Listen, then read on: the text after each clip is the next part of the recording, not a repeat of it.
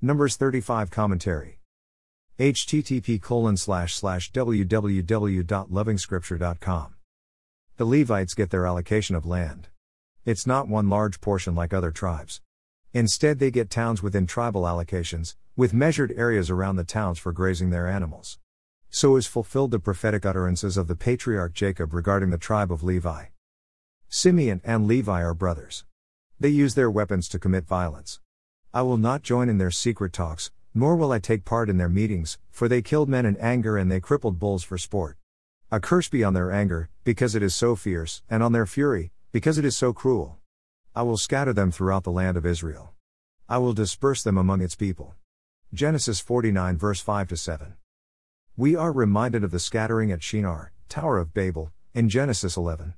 When man gathers in order to sin, the Lord moves in to scatter.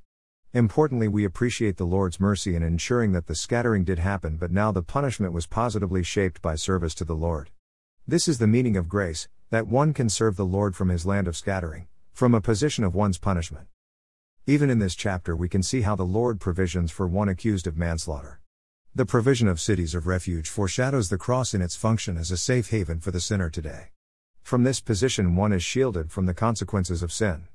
When the psalmist David sings of the Lord as his refuge, the thought is that the Lord is his safe haven.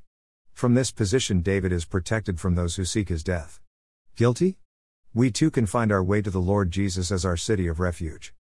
More resources visit http www.lovingscripture.com.